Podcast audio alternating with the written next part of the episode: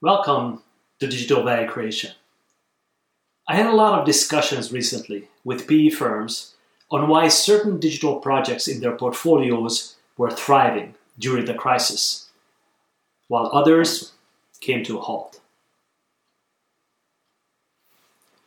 The key lesson was not that surprising.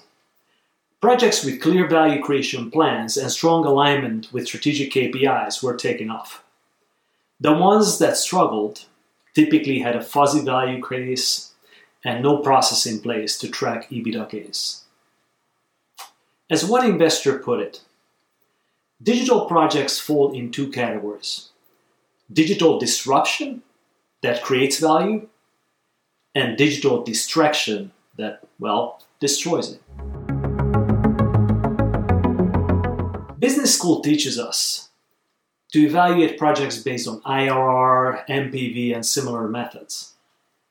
But ask any executive what the IRR of their last five projects were, they probably won now. Some organizations I've seen even simplify the IRR discussion by saying every dollar invested in digital project, projects should return a dollar 20 at minimum in the next year. Every digital project should be able to at least declare this. For every dollar you invest, this is my return in 12 to 24 months. That should be the baseline barriers. Some firms even set an EBITDA minimum. We want to see a million dollars or more as a minimum delivered value from digital projects. Well, unfortunately, many companies don't know what they're getting out of them.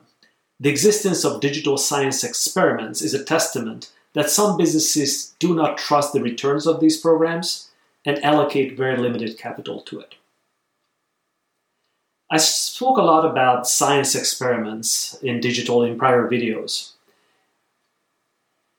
If the organizations have scattered small digital initiatives, it's a symptom that the teams don't know how to develop and measure value. I spoke last year in these videos about the need to tie digital initiatives to the top five KPIs of the business and not to soft metrics. Some projects still miss this step. There's a sea of soft benefits that are not bankable at all. A better forecast is a soft metric 10% increased order fill rate, 10% higher production yield, 10% improved on time delivery is a hard one. Every industry uses different metrics that drive the business. They are rarely just FTE and efficiencies.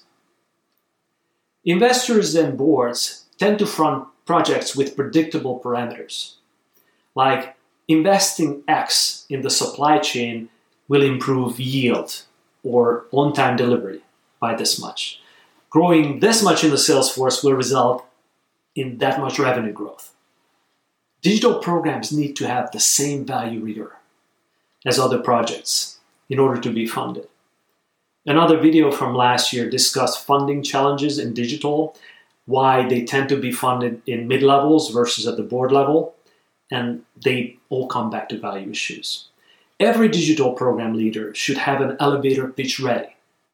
Like we said, every dollar invested in our digital initiative will improve on time delivery and reduce DSO by this much.